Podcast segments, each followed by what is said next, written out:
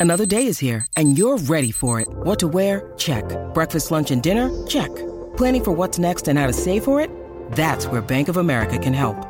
For your financial to-dos, Bank of America has experts ready to help get you closer to your goals. Get started at one of our local financial centers or 24-7 in our mobile banking app. Find a location near you at bankofamerica.com slash talk to us. What would you like the power to do? Mobile banking requires downloading the app and is only available for select devices. Message and data rates may apply. Bank of America and a member FDIC. If you like, the, the Staffords in the show ring are um, physically on the decline. Because the minute you start um, uh, insisting on a uh, exaggerated standard of height, yet you pay no attention to the uh, desired uh, weight, you're on the slide. Okay. Um, then you've got the other pocket of people that are doing the agility, and if you like, they're doing the breeder service because they're proving that their dogs are physically capable of uh, doing what they should. So, if you like, it's, all is not lost. But when you're talking about dog shows, the breed is is uh, is in a dire state. Certainly over here. Uh, the last time I was at Crufts as well, I saw the slide in England. I mean, I remember being in dog shows in 1990, and you would see dogs that could, you know, do a good day's work, and they're being shown in that condition. They, that was a joy to see fast forward to 2012, I think was the last time I was at Crufts. I saw the standard of dogs there. Just in the space of 20 years, the standard has gone down. So, uh, if you're looking at Staffordshire Bull Terriers and me as a judge, dead simple, like the old uh, Abe Harkness said, can the dog do the job? I can only have to look at the dog to see if it's 90% capable of doing what I want. The rest is just details. Now, when you switch to the Bulldogs, you've got a big, big job on your hands because they say, for example, right knee hip test your Bulldogs. Most Bulldogs are displeasing. Most Bulldogs' hips are shot. Most Bulldogs' elbows are shot. Uh, another thing, a vet, uh, I knew a good vet that said, I can put the dog out, put it on the table, and give you whatever you want. I can manipulate to give you double A's or double D's. You know, I can do whatever you want. So again, you're to the vet that's in charge of doing the dogs. Is he competent? Does he know what he's doing? Uh, can you trust him? Uh, for example, the German Shepherds. That you know, there was big money in years ago they all went to the same guy to do their readings, and they all come out with double A dogs. But you know, at two, three years of age, they're all limping.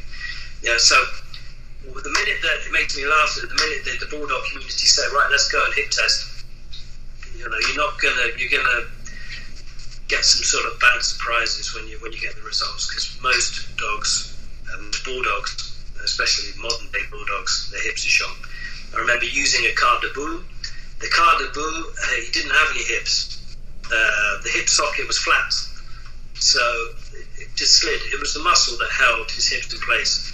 The dog died at 12 years old, and at 12 years old, he could still jump above your head. You see what I mean?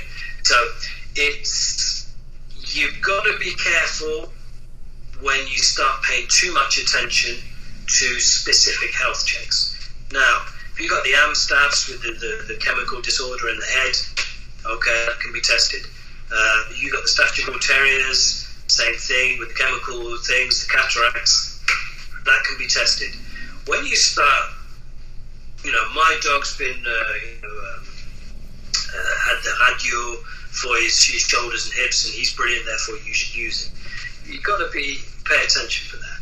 And the same thing, without getting too in, deep into things, is common sense if you're going to use a stud dog, at least go and see him. Go for a walk.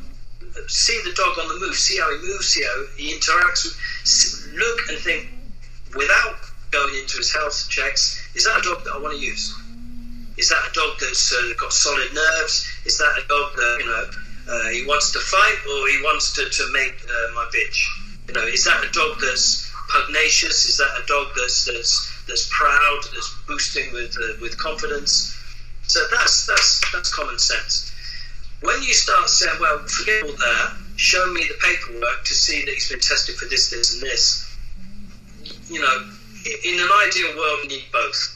But when people in Bulldogs start getting too deeply involved in that, I know you've got to start somewhere, but the race, the Bulldog, is has got so many problems, health problems, uh, for years and years of bad breeding, uh, breeding just for money, that it's it's a huge. Uh, the French would say chantier. It's a huge building site to start on.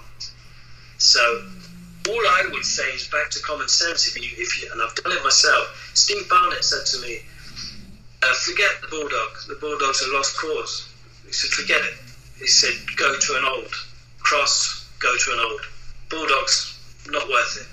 And that stuck with me because being a very sort of competitive type, I thought, "Well, oh yeah, let me show you." And I've always done that. You know, my Staffords I took on a bull terrier years ago to prove that you could make a bull terrier into a machine.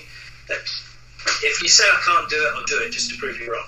So the bulldogs I took on, it was just common sense. It was, uh, for example, the bulldogs. I'm not going to leave her on the sofa and walk the Staffords. No, she comes with me with the Staffords. If I take the bike to work, she's coming with me, jogging along with the bike if I decide the weekend I'm going to put a backpack on, I'm going to hike a mountain, she's coming with me. And little by little, you've got to be a little bit, you know, uh, careful that you don't overdo it, but the dog will follow. And so you don't feed too much, and it's just it's, it's the common sense. And then when you select, if you decide that you want to marry, you select a dog that's not exaggerated and which is capable physically, mentally, is very switched on and then you select in the box litter of pups. What do I want? And after a few generations, you've got what you want. Yet there is with bulldogs, you know. Uh, unfortunately, there's a lot of surprises. You know, you can have uh, cleft palates, you can have uh, all sorts of deformities when they're when they're born. You've got, of course, the cesarean sections because um, I let my bitches took the chance. The vet was on standby, but I wanted to see if she could do it on her own. Most people would never take that risk because they would say, it's two and a half grand a pup. Uh, right, that's ten, uh, five pups, ten grand. Lovely. You see what I mean? So most people don't take that risk. They unzip, they take the pups out. Job done. Male, same thing. Big fat English bulldog male. I'm not going to risk he has a heart attack. Artificial so uh, they, they used to say that the English Bulldog was the only breed of dog that if you left a in a field and came back five years later, they'd both be dead. You know what I mean? Most uh, Staffords would breed like rabbits. Uh, the Bulldogs can't do it. What I did, and I'll, I'll put photos out for you, my males used to mate naturally. My females used to uh, whelp naturally.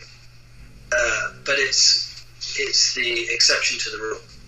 And the the weird thing is, um, people that are looking for bulldogs today want that cartoon, fat type, asthmatic bulldog. You don't want fit bulldogs.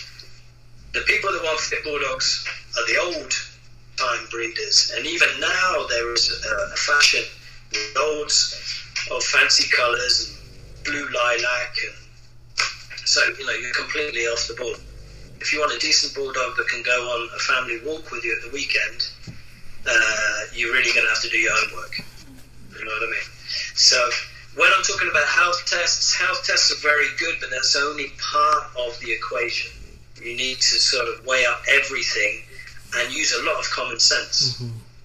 You know, I proved with the, the bulldogs that I bred, I proved it can be done and then I, I, moved on. You know, I I haven't bred pure English bulldogs for a while. I've got a little program of olds because that was something that passioned me at the time. Again, they said, "Yeah, it can't be done." So, my me particularly, I went to the the last working bulldog that exists. is the Ca de Bou, but even in the Ca de Bou, they have used other breeds to keep it going. So you've got um, you know, Heinz 57. You've got a, a mixed batch when you bring in uh, Ca de Bou blood, you're bringing in a bit of everything as well. So it's up to you to do the selection. And it, it would be after five or six generations that you would start getting some sort of uniform, you know. But most people don't want to wait that long. Most people are looking for uh, sort of quick money. Yeah. A, a bulldog. This is the worst thing Yeah. that can happen. Is you look into a, a bulldog's eyes, you see that it's a dog that wants to. There you go.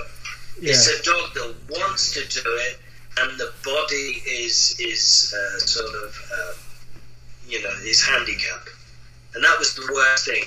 But I remember a guy I, I once gave a pup to a guy that I knew. His, his wife was found, and he never he didn't want to buy his wife a bulldog, and so I gifted them a bulldog, and he, it was a very smart bulldog. He was small. His name was Boston and he was he was small, uh, very sporty, and the guy deliberately kept him overweight. And he used to walk his dog with Staffords, as I used to walk my bulldogs with my Staffords. But you could see the dog was carrying too much weight all the time to keep up with his dogs. You know what I mean? So if you're going to have a bulldog go out on a walk with you, obviously you're not going to walk at 40 degrees in the, in the summer. But if you're going out early morning with your dogs, the dog, you know, don't handicap him by keeping five kilos or, or six kilos too much weight on him. Slim him down. Mhm. You know, don't force the dog to, to, to you know go over the, his limit. You know, just it's common sense again. And sadly, the dog passed away in his basket. His you know his heart gave up. Mhm. But um, his idea of a bulldog was this big fat thing. Okay, well if it's if you're going to keep a big fat thing, don't be walking it. You know, five six miles a day. It's, you see what I mean? So you wouldn't, you know. It, it, again, it's just common sense, but some people have this idea in their heads that a bulldog should be like that. Okay, well, if you want a bulldog like that, get one, but then don't ask me if you can go jogging with it. You know, it's just common sense. People will ring me for an old time bulldogs and say, "Yeah, I'm a keen runner. Is it okay if I, I do 10 k's, uh, you know, every morning with my dog?" And I'm like, you know, are you stupid or are you doing that on purpose? You know, it's there are other breeds of dog for that. Get a fucking Dalmatian or get a, you know a collie or an Australian cattle dog. That'll run with you. Yeah, well, I like bulldogs. Yeah, but it is not compatible with your lifestyle. Mhm. You know, go for a run and come back and then eat chips with it uh, on the sofa in front of the telly. He'll be happy, but don't force the dog to run with you. The thing is, with all types of bull breeds, it's in their head. They want to please their master, so they will. Yeah. So, you know, so it's it's if you like the breeds of the dogs I chose suited me. Stafford suited me because you know I lived uh, in a in a surf bus for a year, uh, renovating a house in the deepest, darkest France uh, with my Stafford. You know, she didn't complain. You know, when it was icy cold and the wind was howling, she didn't complain. It was a, it was a, your best mate. And my life was, you know, there are photos, you know, all over Europe with uh, the dog was always somewhere near me. You know, she never complained. She never got sick. She never. It was a, just a good dog. Mhm.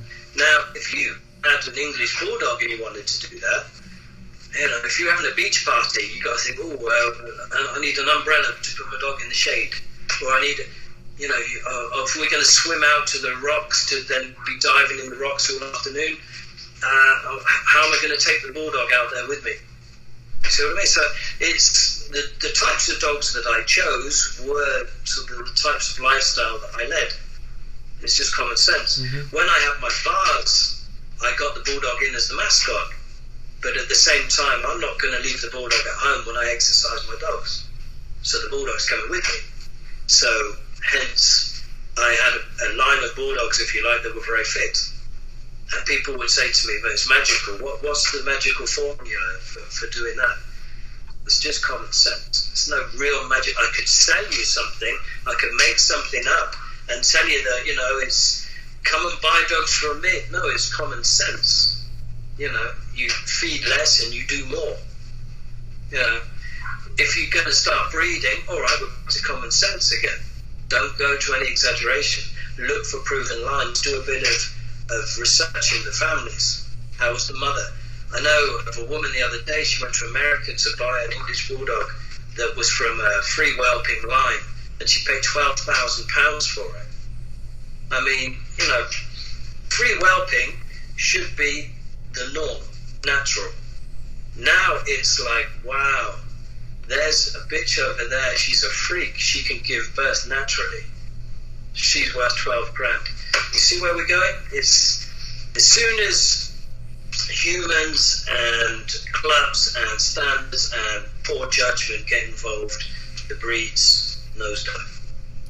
In the healthy, I mean, again, the old boys would say that you can breed out any fault in two generations. Now, okay, I listen to the old boys. I don't sort of question, say, no, that's bullshit. I'll listen and I'll say, okay, uh, for example, uh, bad ear carriage, uh, uh, maybe you know the uh, pigmentation, um, angulation. Yeah, okay, okay, I can see where you could correct that with. Yeah, okay. English bulldogs are so far gone. I would say five, four or five generations to get where you want to get. Because don't forget, in the old days, they used to cull their, their pups that weren't up to the standard. Today, people shy away from that. So the culling in the old days, uh, there would be a box of pups, and the, you know, the bitch had eight pups, the guy would say, "Yeah, but I only want I only want five, so we'd knock three on the head." And today we say, "Well, that's that's that's just outlandish." You know, I'm going to call PETA or call uh, you know call, call Crime Watch and the, the guy's a scandal. No, in the old days, the grandfathers and all that, they, they used to do it like that. This one's weak. Mm-hmm. This one, don't want that, don't want this, this is what I'm looking for. But now we've got a monetary value attached, and then you've got the pressure from outside. People don't cull anymore. So you have many substandard dogs going out into the nature, which will breed as well. So you can get sort of general quality of a breed drops quickly. So. So uh, let let's say the the the what are some of the top things that would say for you with an English bulldog that you would not breed? That's that's not a breedable dog. I can't do it. English bulldog and somebody said, right, I, I want to breed from this dog, the first thing I would do is take the dog for a walk. Now, as the dog, for example, is the dog is it having trouble walking? You know, they, they force and, and, and roll, and is he free moving? I mean, look at the, the, the Boerboel. Uh, a, a, decent Boerboel is a heavy dog, 70 kilos, and, and the way it moves, it glides, it's poetry in motion. The bulldog, even though it's not to that standard, should be the same. It should move, should be free and easy moving. Okay, look at the nostrils. Are they pinched? Are they pinched? Can he breathe? I mean, he's got that big heavy core. He's got those lungs to fill. If his nose is pinched, how's he going to breathe? Is he walking on his tongue after five minutes? If it's the case, scratch your head and think, well, you know, what is he going to bring to me in my breeding program? You see what I mean? Uh, a female, is she too small? Because you know, if you breed her and the dog's got a, the, the, the big head on him, the little pelvis, you know it's going to be a cesarean. You know, with a female, for example, you want a big old boat. You want something that you can see there's place for the pups, and she's got some hips on her, and she, she you know, it's back to common sense again. You, you're not looking for exaggeration, and you're not hoping for miracles. You know, the dog. If you're looking for health, well, take him for a walk. Go for a normal walk and see how he does. And then if, if that's all fine, if you want to push it a bit further, throw the ball for him a bit, throw throw the stick, get him to jump a bit. See, see how he goes. I'll send you some pictures of my bulldogs jumping and, and doing all sorts of bits and pieces, and they're, they're English bulldogs. Uh, same thing. After a bit of sport, see if he's lame. See if, without going to do your, your radio and your, your checking at the vets to see if he's dysplasic, common sense after doing a little bit of exercise and bits and pieces. Is he walking on three legs afterwards? Is he hopping? Is he favouring one leg? Is there a lameness? So you want to see if the dog in question is sound. And if the dog is sound, move to the next the next level. Right, okay. The dog physically he is sound. Let's do a little bit of homework. Uh, what was his parents like? Now it would be in your uh, favour if you knew a bit of the history of the dogs. Well, the grandfather was very good. Uh, the grandfather died at 12 years old. You know, uh, my last bulldog, he lived outside uh, his whole life. He was even a guard dog of one of the farms I had. He was attached. He was attached to a big tree, and he would let me know if anything was coming by. The dog at minus 15 or plus 40, he was outside. English bulldog. He drifted off and passed away uh, in the spring sunshine here uh, this year. He was 12 years old. Mm-hmm. There was a dog that that ate uh, like the other dogs. He slept outside. He was hardy. He walked with the other dogs. Played with the other dogs. He was boisterous. You know, he was a male. He wanted to fight the, the, the boys and marry the girls. A real bulldog. That's that's the selection. And funnily enough, the people who wanted him at stud were the old English guys. Yeah. Dusky, the dog, is behind lots of the old English programs around Europe. Yet hardly anybody with pure English bulldogs wanted him because it was what they considered too extreme. So the English bulldog and the um, the whole thing around health is um, is probably one of the, the sort of most complicated subjects of the whole sort of dog world because I mean, even the Kennel Club the other day changed the standard because they knew they were going into a dead end. They knew that the dog was so far gone, there was just, you know, it was rife with problems. So they actually, without admitting that they'd gone wrong, they changed the standard. You see what I mean? So it's. If you're going to put a program together, I mean, David Leavitt in 71, he put the program together for the Leavitt um, everybody knows about that. He had the right idea. Okay, he went about it in a certain fashion, and he had the right idea. There haven't really been any sort of bulldog program since since him. You know, uh, the American bulldogs, for example, which is a physical dog, is, is so vast. I mean, you know, I've judged I've judged in Germany. I've judged 130 dogs, and you've got everything, everything, and in between, it's you know very heavy, heavy bully types, the Johnson heads, the 100 kilo dogs, down to dogs that look like hounds, you know, and they're all considered American bulldogs. It's, again, you've got dogs with very, very bad temperaments, but then they're used as guard dogs at the house. So personal aggression, you know, would be accepted. But so it's, the Bulldogs is one of the, the most challenging things. If, if you're going to try a, a, program, for example, if you want to breed fitter Bulldogs, it is very challenging and you really need to sort of do your homework, take your time, a lot of patience, and a lot of common sense. Now, health, you won't go wrong mm-hmm. because health is positive. How can anybody uh, vote against health? How can they see that as a bad thing? Mm-hmm. Uh, what? Why would you pay for 2,000, 2,500, 3,000 dollars, pounds, euros for an English bulldog, and then you take out uh, an appointment with your vet because every month you're at the vet's for something, and then your dog dies in front of your kids at five years old? Why would you do that? Well, who would want that? So if you say, well, I am championing a cause that a bulldog will be just like any other dog and it will pass away maybe between 10 and 12 years old and it can do everything normal people do. Uh, what's wrong with that? You know, and, and this is this is one of the strange things about the dog world is because some people who want the betterment of a breed or they want their purest, you know, people throw stones at them and they say, yeah, well, you know, you're only saying that because well, no, because you know your your idea, your goal is is a worthy one. Is health. You know, you want the dog to live. You know, uh, a quality of life. Mm-hmm. You know, you don't want the dog just to exist. Now, you know, Staffordshire Bull Terriers were great, but the show Staffords now are going in that direction.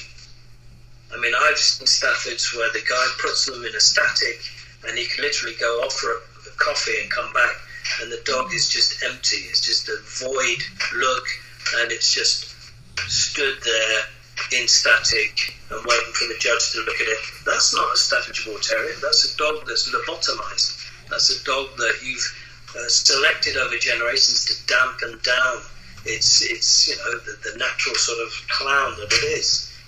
And the same thing, English bulldogs. If you ever, I went to a show with an English bulldog of mine. Obviously, I got thrown out immediately. They said, "No, no, no." The, judge said to me, "No, no, no, no. That's not how we do things here. Uh, stop the sport and give them more to eat." I said, "Thank you very much." Uh, and au revoir. But uh, it's the same thing. The bulldog, the health and the well-being of the animal is secondary. In Stafford, we're not there yet. Pit bulls is not even worth talking about because that is what people should be aspiring to. Mm-hmm. But um, you know, why do I like Boerboels? Boer Boers was the champion of mastiffs. Again, I, I listened to the, the article that you, you sent me the other day. Um, I'm in agreement. The Boerboels now, there's a lot of money involved. So people were producing at mass to make money. But when you look back in history, the Bulldog was, and, and the video I sent you the other day, uh, they still exist. The good ones still exist. You see what I mean? Yeah, no, I agree. I mean, we, we go back to basics. You think really, uh, before the First, Second World War, they were comparing papers not at all. A good dog is a good dog. If you go in down to uh, the basics, look at the gypsies. The gypsies have lurchers. A lurcher that doesn't catch a hare to feed the family isn't worth anything. Mm-hmm. It's not worth feeding. See what I mean? Mm-hmm. So the selection is there. So if you've got uh, the gypsies with dogs, you know they're good ones because they have to work. The gypsy can't afford to keep a dog that doesn't work, that doesn't pay his way. Mm-hmm. You know what I mean? Uh, they, they have a famous saying, which is, if a dog doesn't earn its keep, it ain't worth keeping. So, and that's, uh, you know, so I pretty much go back to basics like that. The Staffordshire Bull Terriers that are here with me are dogs that earn their keep and they're worth keeping. Mm-hmm. They all have something that merits their place here. I haven't got indefinite places, you know, chain spots for miles to to put dogs on. I've got small kennels, and each place in his kennels is precious. So a dog really has to merit his place to be here. Mm-hmm. A stud dog, for me, really has to merit his place as a stud dog because for me, that's got my stamp of approval. And when he's put across another bitch, I'll even go further that a, a stud dog for me, I want not only is he ticks all the boxes, but he is capable of putting his stamp on any sort of scatterbred bitch. Mm-hmm. I had one, the famous Charlie Brown dog, that went to uh, an ex-girlfriend. Uh, he had the ability, you could put him over a goat and he would produce good Staffordshire Bull Terriers. I mean, this dog had the ability of correcting all the faults. I mean, he. Uh, there are a few kennels today that can thank him for correcting all of the crap in their lines, and it's very rare. I mean, he was one. I've got other dogs that are good. With some bitches, it's not so good. With others, okay. But uh, with the, the Charlie Brown dog, any dog, any bitch I put him over produced quality dogs. So, and that's if you like, that's the holy grail. That's what you're looking for. Is your is your breeding. You, you want a dog like that because that's what you want to aspire to. Mm-hmm. And when you've produced a dog like that, you, it's never ending because you think, but can I produce another one like that? Or I'd like another one like that, but just a little bit different. I mean, you can be, I'm the, my own worst critic. Charlie Brown, for example, was perfection. But then I say, yeah, maybe he was a little bit long in the back. You know, so it's, with me, it's, and that's what keeps it interesting. I mean, if it was easy, everybody would do it, you know. Mm-hmm. So. You know, it's interesting to me. Like I talk to some people, uh, especially in the the working and sporting community, which is is in a lot of ways foreign to me, and I'm learning and, and I'm enjoying the learning process. Uh, they're they they always liken, well, just like uh, uh, VJ said in about the Bowl, you, you add money to it, there's a problem. And I and I agree to a uh, to a lot of extent, but I think there's, you know, in a lot of way you can have a program that's legit and make money. You know what I mean? I don't. I I think you can marry those, and I think you know, and you can market your dogs in a way as long as they're proven for the, most part. The, the key in that is patience. Yeah. Most people today haven't got right. patience. Right. You know? Yeah, that's. I guess. But if you want to produce something decent, it's going to take you three years. And yeah. most people want to get in and out. The, the breeders today, I mean, uh, I've had people ring me up that don't know me and start telling me how, it is. Yeah, we understand. I've done this. I've done that. I let them speak. And I'm thinking, Jesus, this is you know, the guy is completely lost. But I know these are we call them pot noodle specialists. Mm-hmm. You know, you just add water, and then you've got an instant specialist. And uh, the thing is, there's so many of them, and that's the danger to the breed, the detriment to everything. Is these people are opportunists? They come in and out. They'll come in, they'll fuck everything up, and then they're gone. Mm-hmm. So in five years, no one's going to remember their kennel name, but the damage they've done rolls on for years. You see what I mean? And mm-hmm. it's, I mean, the the Boerboel guy said, uh, breed dog breeding is actually very amateur, and, and I agree with him. There are a lot of amateurs. There's a lot of, of uh, you know, sort of. Uh, what do they call them? Alchemists. Only they're not alchemists. They want to be alchemists. They come in and they're, yeah, yeah, I'm going to produce the next best thing. And when they kind of work out after three or four litters that it's not as easy as all that, they abandon it and move on to the next breed. And there are so many examples of that here. It's very rare that you'll fall onto a breeder that's stayed in the breed through thick and thin. And 30 years later, he's still there working. It's, mm. it's, it's it's a rarity because you know people will look at him and say, well, you know, uh, you know, haven't you made your money yet? Well, no, you don't understand. I'm not there for making money. You know, I make my money other ways. Mm-hmm. I'm there to do what I want to do, creating and producing, you know, good, honest dogs. But maybe it's a sign of the times, you know. But it's you quickly learn that you're going to tire quickly if you're fighting against the tide. There is a, a tidal wave of, of new breeders and opportunists that are coming into all breeds.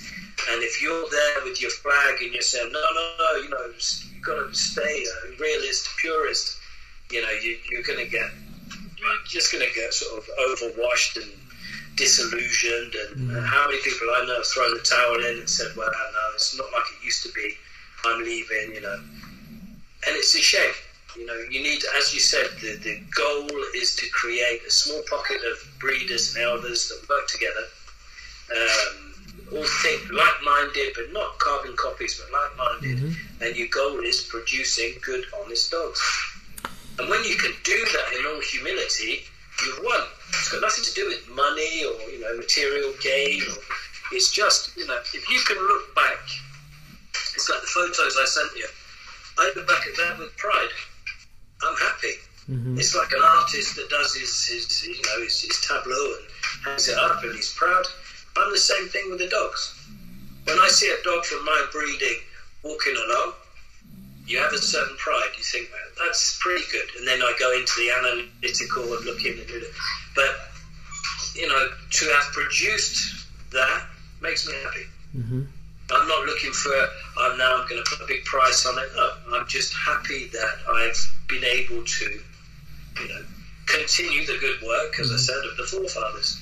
So you know, that's to be a decent breeder. I think you need a big, big dose of you know thick skin and a big dose of humility. You know? We're not reinventing the wheel. We're just trying to keep the good work continuing. You know, you don't want to slip off the beaten track into exaggeration one way or exaggeration the other. You just want to keep producing good dogs. And the greatest accolade is when you have an old timer saying, "That's a good dog. You've produced that. That's good enough. That's good enough." Yeah.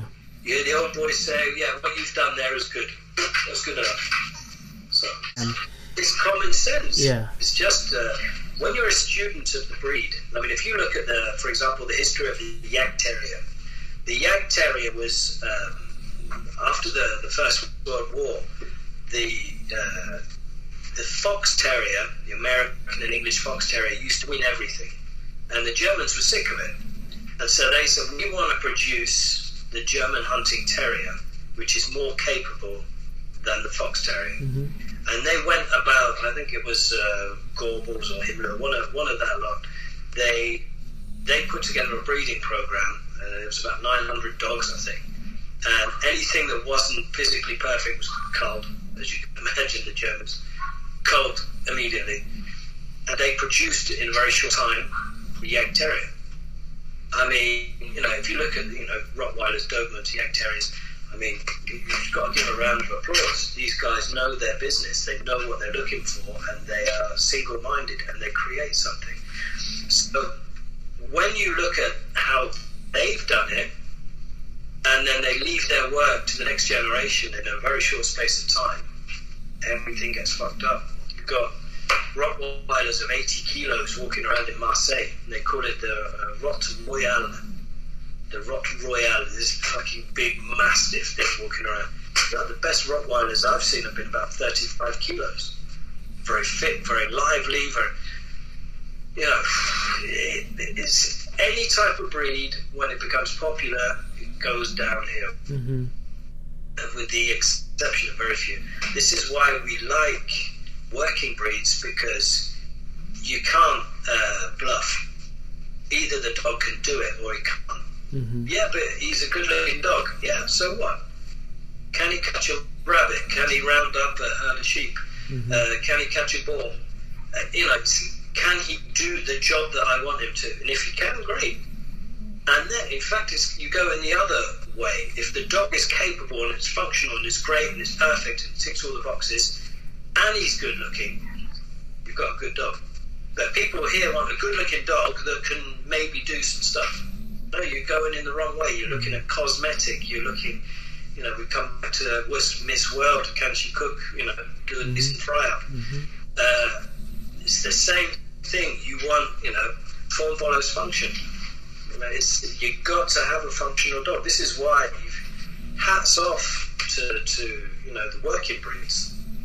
And uh, you know, it's the, it's the worst thing of, of a working breed is when it's accepted by the Kennel Club and the SCC, because you know it's suddenly going to get popular and the quality is going to drop. So, Yeah. not not difficult. I mean, you want to breed fit bulldogs. I've done it. So it's, it's, it's fairly simple. Yeah. But you quickly come up against public opinion. They don't want that. And that's the thing. Nobody wants their dog to die at five years old, yet they all want a dog that looks as though it will die at five years old. Mm-hmm. You see what I mean? There's a girl, a girl, Kerry Ann. She was a breeder of bulldogs and of uh, shepherds in in England, and she does. She spends all her money on testing the dogs, and she does good work. Now she recently uh, bought an English bulldog, who is very nice, top breeder. Nice wide nostrils, has a tail, not a, a corkscrew tail, straight tail, good looking dog, fit and healthy. And she got it for thirteen hundred pounds, I think, instead of two thousand five hundred. Why? Because nobody wants dogs like that. Because it doesn't look bulldoggy enough. Mm-hmm. You see what I mean? Mm-hmm. So the, the public opinion. I mean, there was even the other day, uh, the BBC did a documentary on bulldog and health, and they they interviewed Leavitt, a Leavitt breeder from um, from London. And yeah, okay, she breeds good Leavitts, nice dogs, nice fit-looking dogs. But then they went into they have a, a meet-up in Hyde Park once a month, and they went to the Bulldog meetup and they said to everybody, um, "What do you think about the, the English Bulldog?" And everybody wanted the typical roly-poly cartoon type Bulldog. Mm-hmm. See what I mean? So even though we appreciate it has health problems, people want that. When they think of English Bulldog, they think of that. They don't think of Leavitt Bulldog. So the Leavitt is an alternative, but it will never replace the, the, the classical caricature of the English Bulldog. So somehow you need to keep that Bulldog look, but sort of lessen the exaggeration and sort of increase the health. Mm-hmm. It's possible. I mean, if you look at the uh, American Bulldogs, American Bulldogs should look like a Bulldog. Should have a Bulldog head, a Johnson type head, but with a fit body. Now, at the time, you had Johnson, who liked making money and writing his own pedigrees and making big, heavy dogs. But you can't tell me that, you know, in, in the heat of, uh, you know, the deep south, Mississippi, Alabama, and all that, a big 100 kilo dog can work all day. Not possible. Mm. So there was Scott and Painter, who were pit bull breeders as well, that, that crossed, obviously. But then they've gone too far, and you've got dogs with, with muzzles like that. That's not a bulldog. Yeah, yeah, it is a bulldog. All right, okay, in the big sense of the term, it's a bulldog. But for me, an American bulldog must look like a bulldog. Yeah. You see what I mean? No. So, mm-hmm. You know, it's. I can see where the public opinion comes from, but at the same time, you've got to. If you want a fit dog, you have to educate people. You know, not necessarily shock, but the bulldog is good, but um, we have bred it the old bulldog, if you go back into the history, the old bulldog was um, very free and easy with his teeth. You know, he would bite you for the fun of it. So they were very often attached, and this is where the term band dog came from. Mm-hmm. Band dog is a dog in bondage, a, a, dog attached.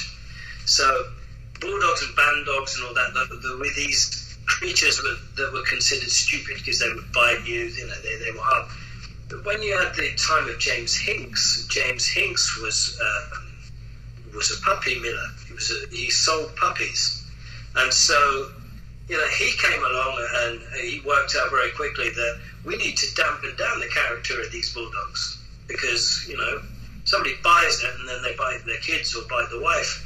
You know you're not going to have any repeat custom. You know what I mean? He's not going to go and tell his friends about his dog. So he, you know, famously did the Bull Terrier with a bit of Dalmatian and the White Cavalier, who the Victorian gentleman always had his White Cavalier with him. Mm-hmm. Very nice. Uh, the Bull Terriers were so inbred uh, for the colour white that they became deaf. Mm-hmm. And so the Staffordshire Bull Terrier was used to, to bring in the colour again to correct that problem. But the same thing, you had uh, a bit of uh, pug blood and all the rest of it brought in to dampen down that shitty character of the bulldog to make it more marketable. And so the small bulldogs were called toy, bull, uh, toy bulldogs, and they were sold to Paris, where the, the, the gentry of the time they later became French bulldogs. It was the small sort of bulldogs, but the old bulldog, and you can when you start crossing back to get an old bulldog, you wake up that character.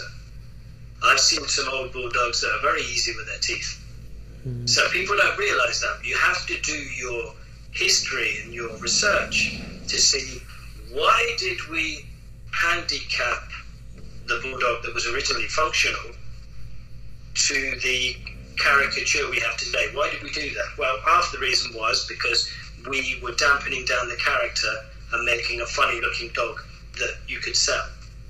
Okay? Mm. So you're not paying any attention to the health and the function, you just want a dog that can sell. So that's very cute, and there's nothing cuter than a, a puppy bulldog. You know, everybody's going to crack, mm-hmm. everybody's going to, everybody's going to bite.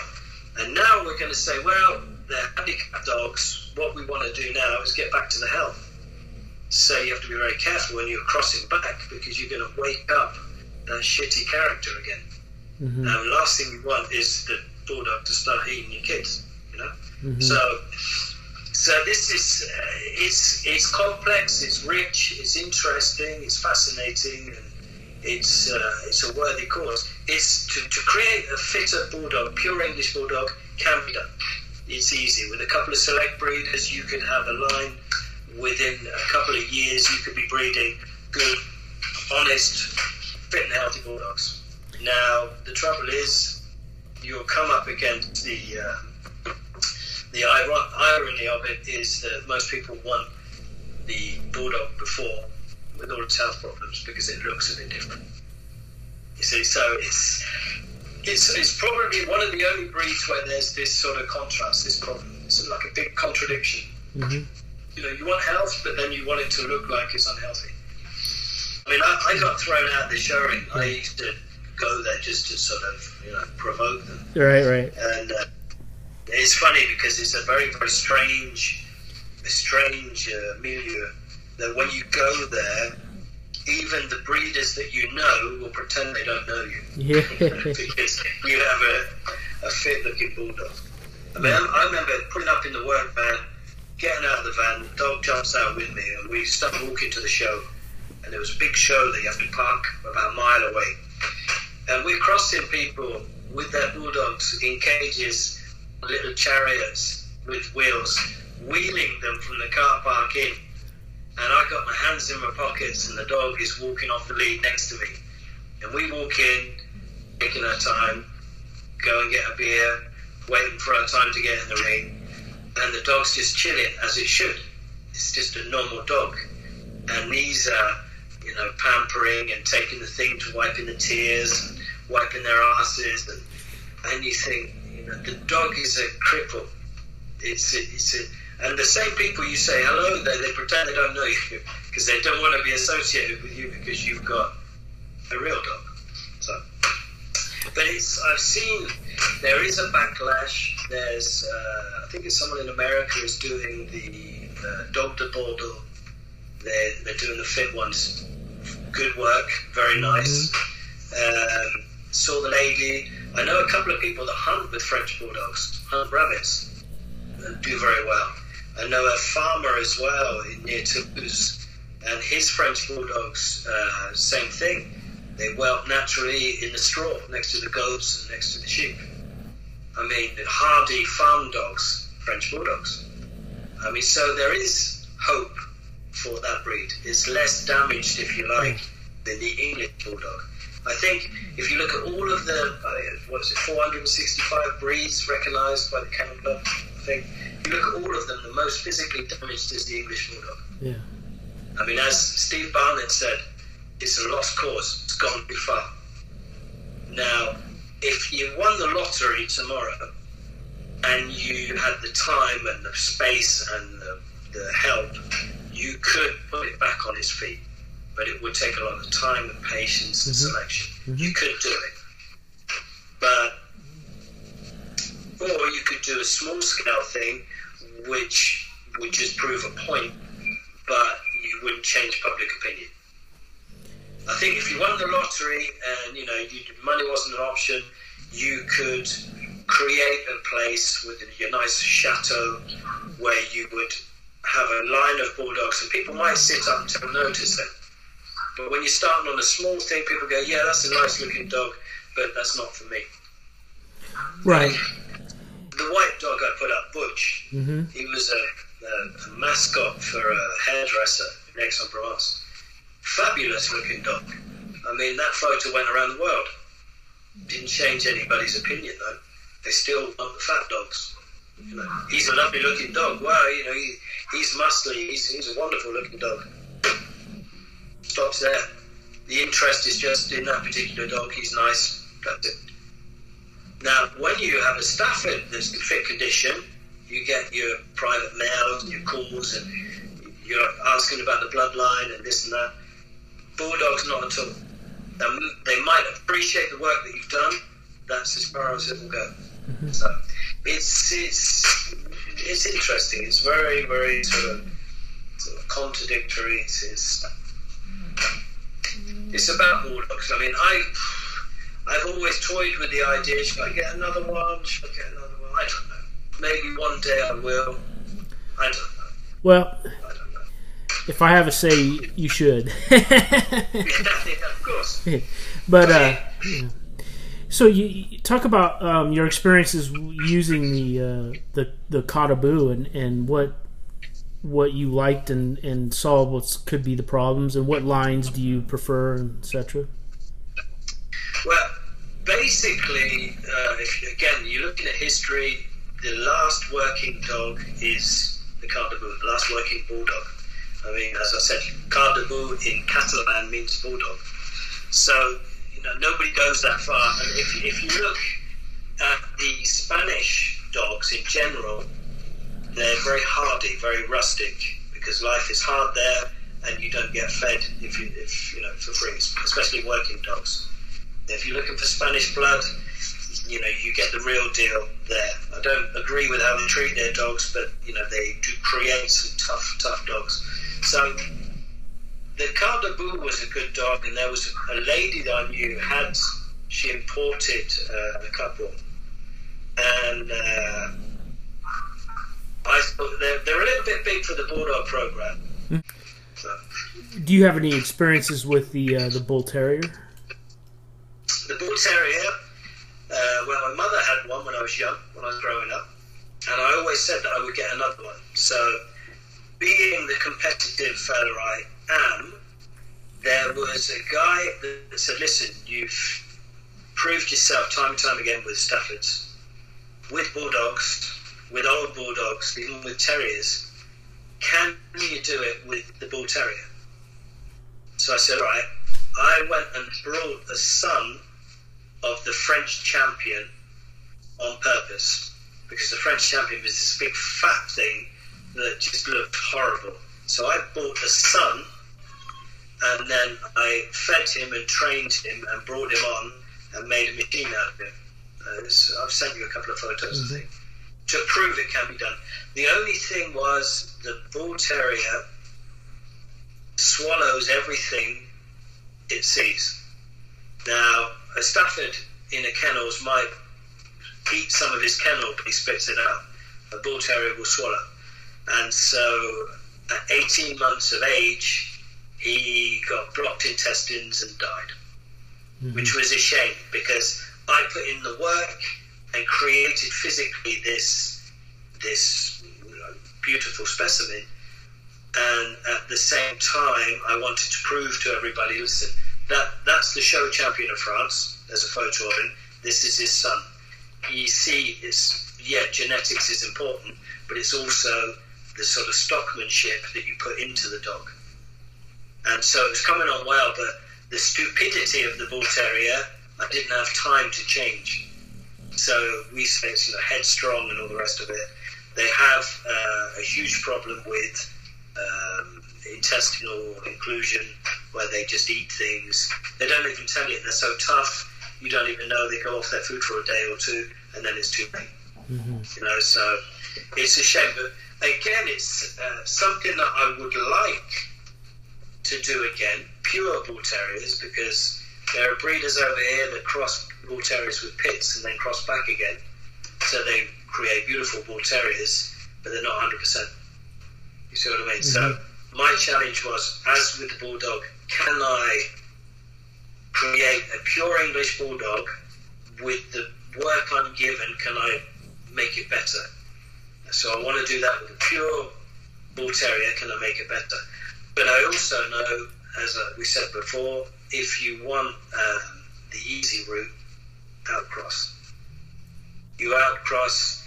I mean, I remember years ago being at a kennels.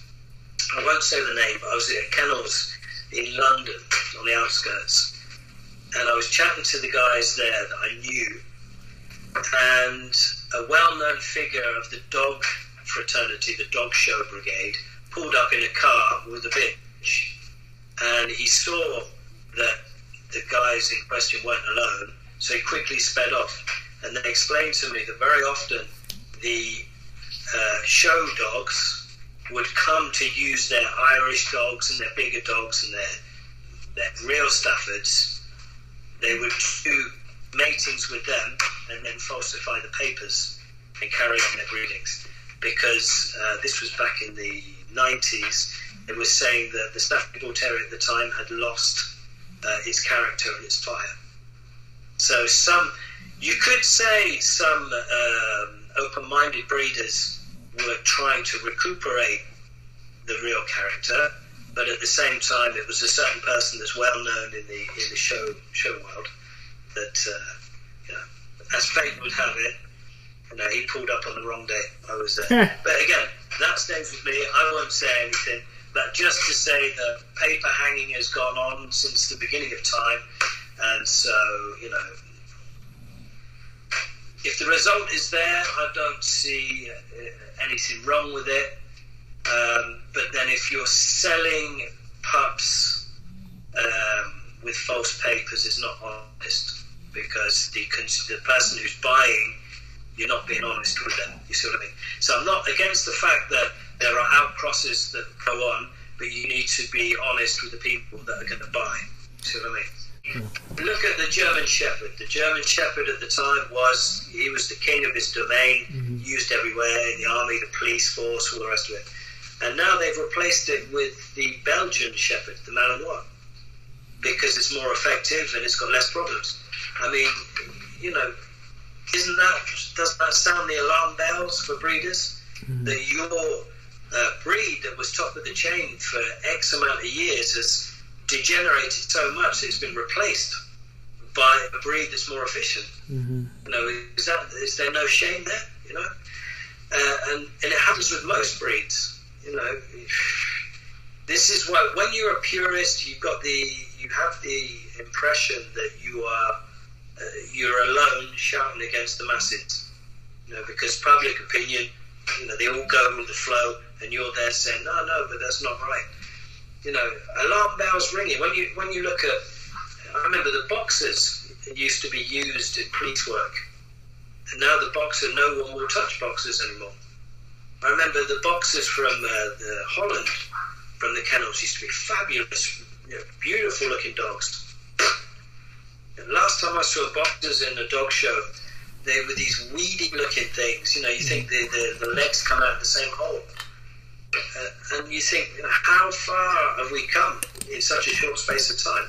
So I'm a, a bulldog man, I'm a Stafford man at heart, and I see where the, the breed is going, but it's not just my breed. I mean, there's so many breeds that are going downhill. Mm-hmm.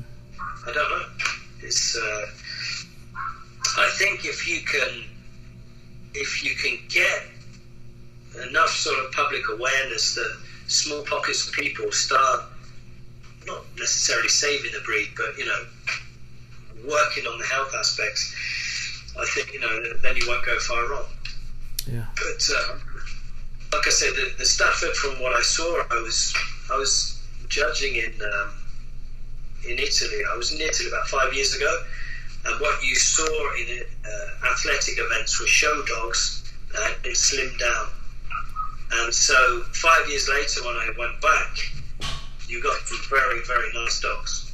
I mean, congratulations to the breeders who, in a, such a short space of time, saw what they wanted mm. and braked to that so it proves it can be done.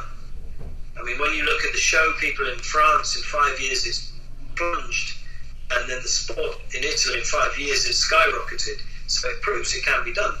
Mm-hmm. But you know, it's it's it's very complicated because again, when you have governing bodies for like clubs, etc., and you start speaking out against them, you're blacklisted.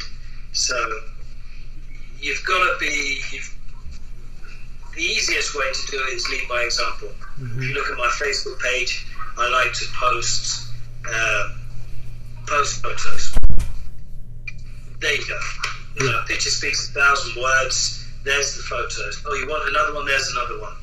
You know, want to get round to it? Have a video. There you go. You can see dogs or dogs that I've bred or selections or people that have used my blood. You can see what you get. You know, there's no hiding it. You know, I could take to the, the, the plume and write, you know, a sort of nice sort of 15 page thing about my dogs, you know, who would read it? Mm-hmm. When you put up a few photos, yeah. Oh, yeah. So that's the proof is in the pudding, as I always say. Yeah. So when you produce, put it up there. I produce that. And the same thing, a lot of people put up nice, nice photos, but then can they tell you the reasons why mm-hmm.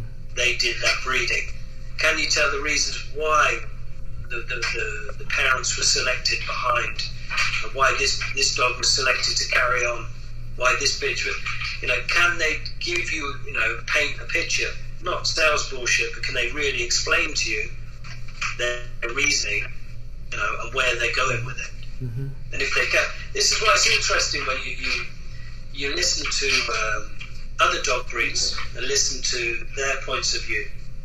And again, not just just registered breeds. Again, if you talk to the gypsies about you know, the Wheaten Terriers, the Wheaten Bull Terriers, you know the, the crosses, uh, the lurchers. If, you, if you're talking about that, you know, and, and why did you do this? And what, if you could even go further, you talk to the, the, the guys that breed pigeons, uh, mm-hmm. game fowl, finches. Why do you do this selection? You don't have to be, uh, you know, Mendel with his genetics, but if you get a, a, a, a feeling for why people do things and what do you think, and you know, a lot of it's not the sort. Of, it's the old uh, old country stuff, you know. It's the old, it's not old wives' tales, but it's the knowledge passed down. You know, why did people, for example, someone once said to me, and I think it was the Goldwyn affix in Staffords, if you mate two dogs together and it produces a cracking litter, so you've got two well bred, line bred dogs, you mate together, they produce a cracking litter the next season, mate them again, and the litter will be superior in quality to the first. Now, I heard that, and I thought, well, bollocks. There's no uh, scientific proof for that, but I'll do it to see. And you know what is right. Hmm. Every time I've done a repeat mating, the quality afterwards is better than the first litter. Wow. And, and you think, and it was an old boy that, that told me that. Uh, they also told me as well, you know, if, if you want to put a stamp on a breed, breed something decent, pick the best female, and put the father back over her. And that's the quickest way to get where you want to go. Now they banned inbreeding in France. You can't do it. But in the early days, I started doing that. Charlie Brown, you, you pick his the best female, boom, put the father, Charlie Brown, back over her. How to correct a kennels in, in three easy steps. I mean, and it's again, it's knowledge passed down. Mm-hmm. But there's no scientific reasoning, there's no backing to prove that's, that works, but it does. Mm. That father daughter meetings, great. Mother son, doesn't give anything. Brother sister, and so I've done it all to see, and you know what? It's right. Mm-hmm. So, you know, this is why it's very important to, if you're going to read, just immerse yourself in the subject and, you know, just put your ego to one side and go and ask people that have proved themselves over many years why and how, and what do you think, and, and just, you know, and my, for many years I had bars and pubs, so of course I'll invite people in for a drink. So, you know, you can build up a wealth of information, but through tried and tested techniques because a book will only tell you so much. Right. Talk to the old guy, you know, the, your old neighbour with his allotment, you know, who used to breed, uh, you know, greyhounds. Talk to him, and he'll explain a few things. And some of it might be true, some of it not. But you know, if you've got enough of that built behind you, say, oh, okay. Mm-hmm. The terrier men, you know, I've got a good friend that lives uh, in the Dordogne, not far from me. Wealth of information. You know, you spend the weekend at his place, you know, hospitality top. Uh, you know, you, your your missus will be pissed off because you haven't spoken to her for the weekend. You're just listening yeah. to this wealth of information that's coming out.